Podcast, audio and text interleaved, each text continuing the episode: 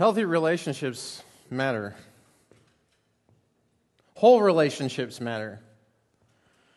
In fact, what God desperately wants is people who are living in harmony with one another in relationships. That's really what this whole series is going to be about. How is it that we live in whole, healthy, honest to goodness, harmony sorts of relationships that, that God is working in us to produce? Whole relationships, healthy relationships matter. Open up your Bible, uh, Matthew chapter 5. There's a Bible in front of you. Turn to page 678, Matthew chapter 5.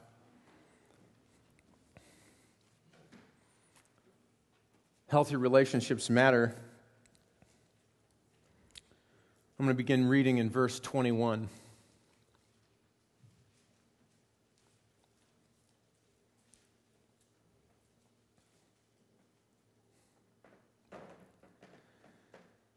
You have heard that it was said. You've heard that it was said to people long ago do not murder, and anyone who murders will be subject to judgment. But I tell you that anyone who is angry with his brother will be subject to judgment. Again, anyone who says to his brother, Raca, is answerable to the Sanhedrin.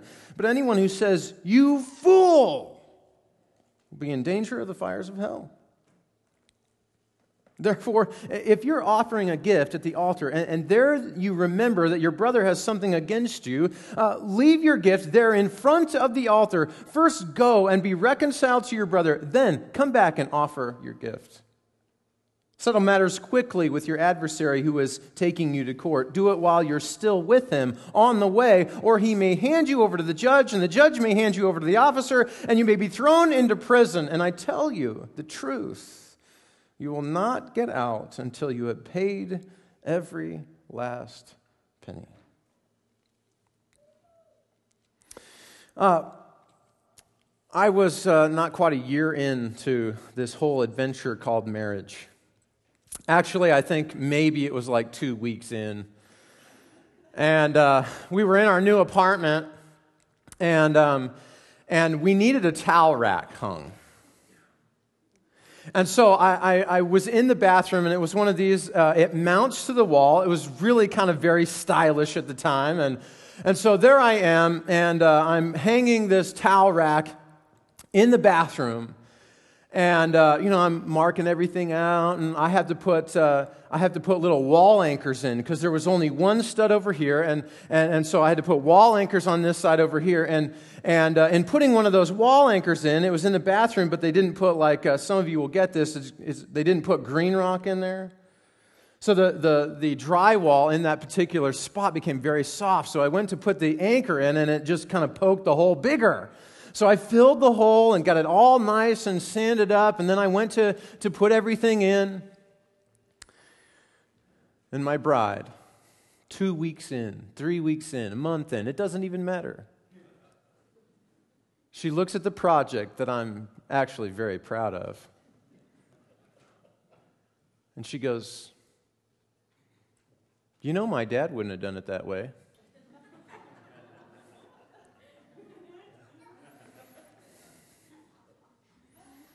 Now, if you know me, you know I have this terrible drive for excellence. I want to be an excellent dad. I want to be an excellent preacher. I want to be an excellent teacher. I, I, I want to do things with excellence. I want to hang towel racks with excellence. And so, in that moment, in that moment, I was so hurt. I was so hurt by the fact that all I could hear when she said, Well, my dad wouldn't have done it that way, all I could hear was, You're not good enough. And I was angry. My hurt led me to be angry. Have you ever had a friendship? And you're close friends and you go out and do stuff together and and, uh, and, and you enjoy hanging out with one another. But one day, one day you, you're on social media. You're on Facebook, you're on Twitter, and, and you find out that that friend that you do a lot of things with, they're hanging out with another friend. and they didn't even invite you along. They're going to a movie, they're going to a ball game, they're going to go hang out, and nobody called you. And you're kind of sad about that. And in fact, your sadness leads you to be angry. Oh, yeah? Next time you do invite me, I'm saying no just because I can. I'm, I'm angry with you. Now, have you ever, parents, been in the grocery store and your kid, your lovely child, the one that you prayed for to come into this world, healthy and well, that one? They're sitting in the cart. And for whatever reason, they choose right now to like melt down, right? They are like a nuclear facility in meltdown mode. And the sirens are going off. And they are absolutely losing it in the store. And you are angry. And you're angry because this causes you a great deal of embarrassment. Because when, when kids lose it in a public place, all that you can think of as a parent is people are looking at me, people are looking at me, why don't you stop that kid from doing that thing? And the truth is that, that everybody's going, oh, been there. But all you feel is embarrassment. I got to get my kid out of here. And then, and then when you get back in the car, oh, the kid gets it, right? You were and you are angry. You ever been angry at work? Uh, you have people, and you work hard, but you have people that work with you, and, and you're their boss. Maybe you're their colleague.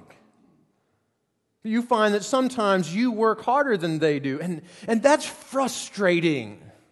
And not only do you find that you work really hard and sometimes they don't, uh, but sometimes when it's your turn to make the call, to make the decision, they don't like it. And not only does that frustrate you, but sometimes when they don't like the decision, they just go over you. And you have this, this desire for significance. And when someone goes over your head to the boss above you to try and get a decision changed that you had the authority to change, it really irks you. And you are so frustrated by that. No, no. And that frustration shows up in your anger, in your marriage, in your work, in your parenting, with your friends. Anger can show up, can it? It can show up like a cold shoulder. Nobody can do cold shoulder better than me, right? I'm going to show you what cold shoulder is all about. I can get in the car and drive for hours without saying a word. You want to sit down to dinner with me? Fine, let's sit. I'm not going to say anything. You get into bed that night with your spouse roll over. With your friends, you're hanging out, you're so angry, but every time they come by, nope, got something going on.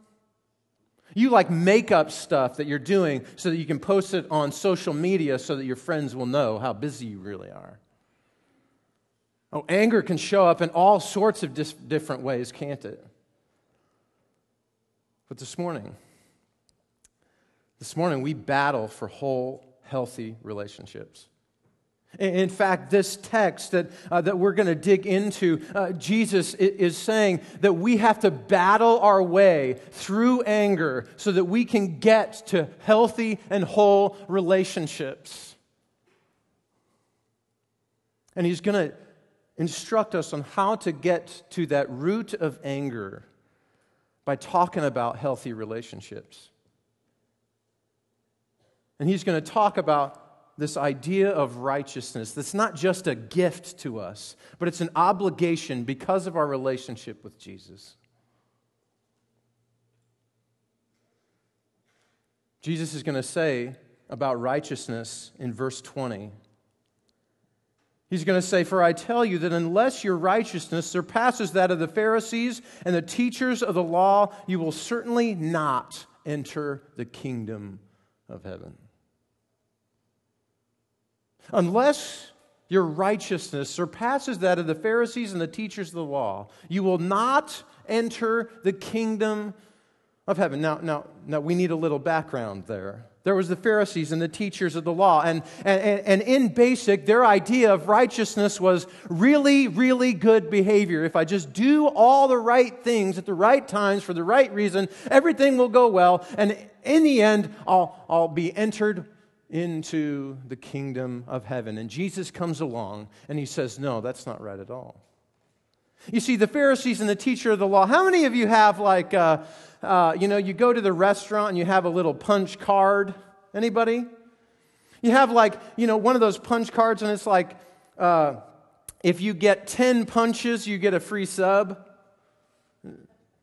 Nobody knows what I'm talking about. Okay, sometimes there's these little punch cards that you get at a restaurant, and they'll say, Hey, if you come back over and over and over again, if you buy 10, we'll give you the 11th one free. And we feel like this is great. And that's kind of how the Pharisees and the teachers approached righteousness. Hey, if I do 10 punches of righteousness, then in the end, at the 11th punch, I'm going to get a free sub. I'm going to be welcomed into eternal dwellings. And Jesus goes, No, no, absolutely not. Let me tell you, it's not about punch card righteousness with me. And let it sink in what Jesus is saying. He's giving an entrance requirement for what it takes to come into heaven. This is the, the this is, these are words uh, from the Son of God. And he is saying, hey, hey, if you insist on punch card righteousness, if you insist on behavior or behaviorism, then the end for you is no entrance. You got to have something deeper. And so Jesus, Jesus is aiming, Jesus is aiming at healthy relationships. Uh, Jesus is aiming at the source of our life. He's aiming at the core of our being. Uh, he's, aiming at, uh, he's aiming at the very heart of our decision making. And he's saying, that kind of righteousness is the kind of righteousness that I'm looking for. I'm looking for something more than behaviorism. I'm looking for you to give me your entire heart. And, and, and get this, get this. It's from the inside out. It's from the inside out. He's saying, I want to shape your character. I want to form you spiritually. I want to disciple you into becoming more like me. And that's not a simple punch card. He said, if you're willing to do that, if you're willing to engage in the pursuit of a righteousness that is beyond a punch card, that is beyond the Pharisees and the teachers of the law, then the result is healthy relationships. Then the result is wholeness in the relationships that we carry around with us every single day. But if we get it wrong, if we hang out and just continue to punch the card over and over and over again with right, different righteous acts without ever really engaging the source of who we are and our decision making and be eh, shaped and formed in the character of Christ, if we get it wrong, if we get it wrong, then the result is broken relationships and a cycle that just goes over and over and over again and our relationships are never whole and we're never really healthy. So this morning, we battle. We battle for whole and healthy relationships. We battle against anger and we take this righteousness and we say, All right, all right, I am willing to pursue battling for whole relationships. I want to be healthy. In the text, it's going to just say this. You know what? Healthy relationships release anger instead of holding on to it. Healthy relationships release anger instead of holding on to it. Look, look at the text with me in verse 21 and 22. I mean, it's kind of like a, a Jesus is, is aiming at the heart. He's, he's driving us to the core. You've heard that it was said to the people long ago don't, don't murder. Anyone who murders will be subject to judgment. How many of us have a murdering problem? One, okay? We'll talk afterwards. Right? Most of us don't have a murdering problem, but we might have an anger problem. In verse 22, he says, Anyone, uh, I tell you that anyone who is angry with his brother will be subject to judgment. Now, in the construction of the verse in verse 22, he, when he says uh, anyone who is angry, he, he's using, uh, this is very technical, okay, but he's using present tense participle, which just means this, which just means this. He's saying for those of you that have a tendency to hold on to your anger, this is the result. The result will be judgment. I tell you that anyone who is angry, uh, the idea is continues to be angry with his brother will be subject to judgment. How many of you, uh, in the internal courses of your life, it flows through your veins and you have a really hard time just letting go of your anger? And Jesus, quite frankly, is saying, hey, hey, if you want this kind of righteousness that pursues whole relationship, you got to let it go. You got to release anger before it judges you. And he says exactly where that kind of anger is going to end up. Uh, when we hold on to anger, it's only going to lead to broken relationships instead of healthy and whole ones. Notice what he says in the very uh, next couple of verses. He, he says, Anyone who says to his brother, Raca, it's an insult he says it's answerable to the Sanhedrin. The Sanhedrin was like the supreme court of the day. He says you're going to have to stand before them and you're going to be answerable. But anger that you're holding on to and you won't let go of, and that you're not releasing, is going to result in you uh, being contemptuous to other people. You are going to dehumanize, you're going to assassinate their character, uh, if not out loud in your heart. He says, Those of you who say fool will be in dangers of the fire of hell. And he's saying, He's saying, hey, you can't let your anger have hold over you. If you want to pursue healthy relationship, you, you have to release it before you stand judgment for it. How many of you in the, in the course of your married life, you've been frustrated or sad or embarrassed or betrayed. And you've allowed that emotion to build up in anger. And then not only is it anger, uh, but it, it stays there and it boils, and you begin to assassinate the person that you've married. You begin to say in your mind, if not uh, in your heart and out loud, you, you begin to say things like, Oh, you know, I wish I'd have never married you. And man, those scars run deep. And you begin to, you begin to assassinate their character. And Jesus is saying, hey, hey, hold on. If that's the kind of anger that you're holding on to in the relationships that you have in this world, then there's judgment coming.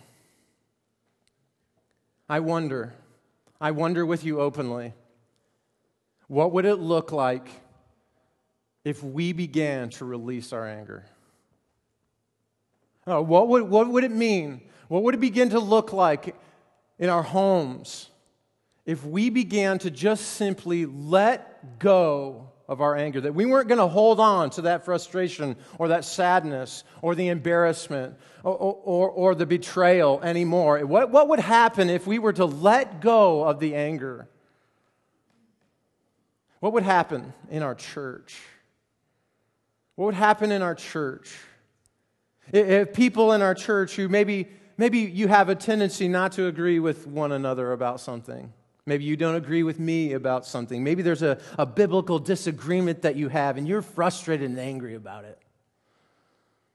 I wonder what would happen if, if as, as a community of people who are saying we desire the righteousness that is better than the Pharisees or the teachers of the law, the kind that transforms us from the inside out, if we were just as a community of people that want to follow Christ, if we were willing to say, I'm going to let that go, I'm going to let it go in pursuit of healthy, whole relationship. I wonder what that would look like for you in your workplace if you were, begin, if you were to begin to say, I'm going to let go of the frustration. I'm going to let go. I'm going to release the anger that I have toward those other people. I'm not going to dehumanize them. I'm not going to assassinate their character because this righteousness is working its way from inside out. And I'm going to pursue healthy, whole relationship. Now, understand what I'm saying. Jesus is not making a new punch card. Jesus is not making a new law as if somehow I can come to my relationships and say, not angry, not angry, not angry, I'm not angry, I'm not angry. Right? Hey, congratulations, you're not angry. But the point of the, this whole passage, the point of what Jesus is saying is not so that we can come to our relationships and say, honey, aren't you proud of me? I'm not angry anymore. That's to miss the point entirely. Jesus is aiming at whole and healthy relationships. How many of you, if you go to get on a plane, go up to the ticket counter and say, uh, Yes, sir, uh, ma'am, where, where are you heading? Well, I'm not heading to Hawaii today. Uh, okay. Well, can you tell me any more? Well, yes, I'm not heading to Paris either. Uh, okay. You get what I'm saying here? You see, Jesus is not, uh, not saying it's enough just to come to our relationships in whatever capacity they might be and say, hey, guess what? I'm not angry. When we come up to the ticket counter and we say, hey, I'm heading to New York, everybody already knows that I'm not heading to Paris and I'm not heading to Hawaii and I'm not heading any 10 other places. You see, what Jesus is saying is aim your life at healthy and whole relationships, and you'll find that in the end, anger is not an issue. So it's not enough for us to try and punch a card and say, I'm not angry. Jesus is saying, what I'm aiming at is healthy and whole relationships. And when we pursue that kind of invitation toward healthy relationships, uh, we'll find that healthy relationships will take the initiative. Uh, notice what he says in the text. He says in uh, verse 23 and 24, 25. So if you're offering your gift at the altar, he gives two illustrations. He says, if you're offering your gift at the altar and there remember that your brother has something against you, right? You've been shaped, you've been molded, you're recognizing your own anger, and then you begin to recognize, well, maybe there's a spur in this relationship over here. I'm going to pursue that. He says, he says, leave your gift in front of the altar, go reconcile yourself to your brother, and then come and offer your gift. Settle matters quickly with your adversary who's taking you to court. Uh, in, in, in two verses, he gives five commands, and it all says, take the initiative. When you're being shaped and molded into this righteousness uh, that Jesus is talking about, you take it upon yourself to pursue a whole relationship. And that, that pursuit means that you're, you're releasing anger, you're not holding on to it, but it also means that you're one to take the initiative to pursue the reconcile with pain. He says, if you're at the altar, if you're at the church service and, and you're, you're taking communion, or, or, or, if you're at the supermarket and you're about ready to check out, if, if someone has something against you and, and before you get there, will, will you please just try and reconcile your pain so that whole relationships will result? Five times. This floored me. Five times. He uses a command in these verses to say, Hey, gang, when you're angry, when you're frustrated, when you're embarrassed, when you're mad, when you're sad, when you feel like your relationship has been destroyed, will you release that? And then will you take the initiative to seek out reconcile from pain?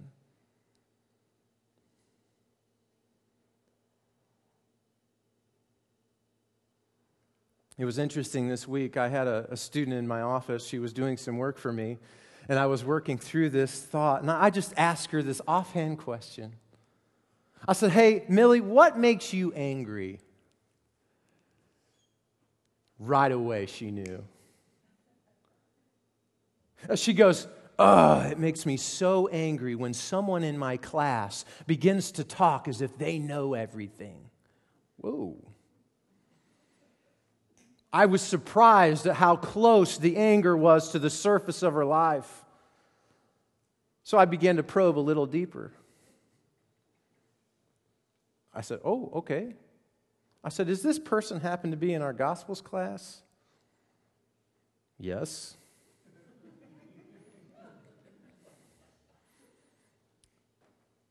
Once I figured out who the person was, I said, Millie, what are you going to do about it now? I walked her through this entire passage and I said, I don't know, Millie. I'll let the Lord convict you. But it seems to me like you got to take the initiative. What happens to your marriage when you make a commitment in the righteousness of God to say, I'm going to pursue at all costs a healthy and whole relationship? What happens with your work relationship with the people that you happen to be really frustrated with today when you begin to say, I'm going to pursue healthy and whole relationship. I will take the initiative to reconcile. What happens to your friendships? When you're so transparent with your friends, the people that you enjoy being around, when you begin to take the initiative and say, you know what, I was sad about this. I know it's silly, but it was, and I'm sorry. Uh, what happens as a community when we begin to take the initiative and say, I want reconcile, I want healing in the midst of pain. Because here's the deal, gang healthy relationships provide healing in the midst of pain. Healthy relationships will provide healing in the midst of pain. But in order to get there, you got to release your anger and you have to be willing to take the initiative. Dan said it earlier. I've not always been one to be able to stay away from being angry.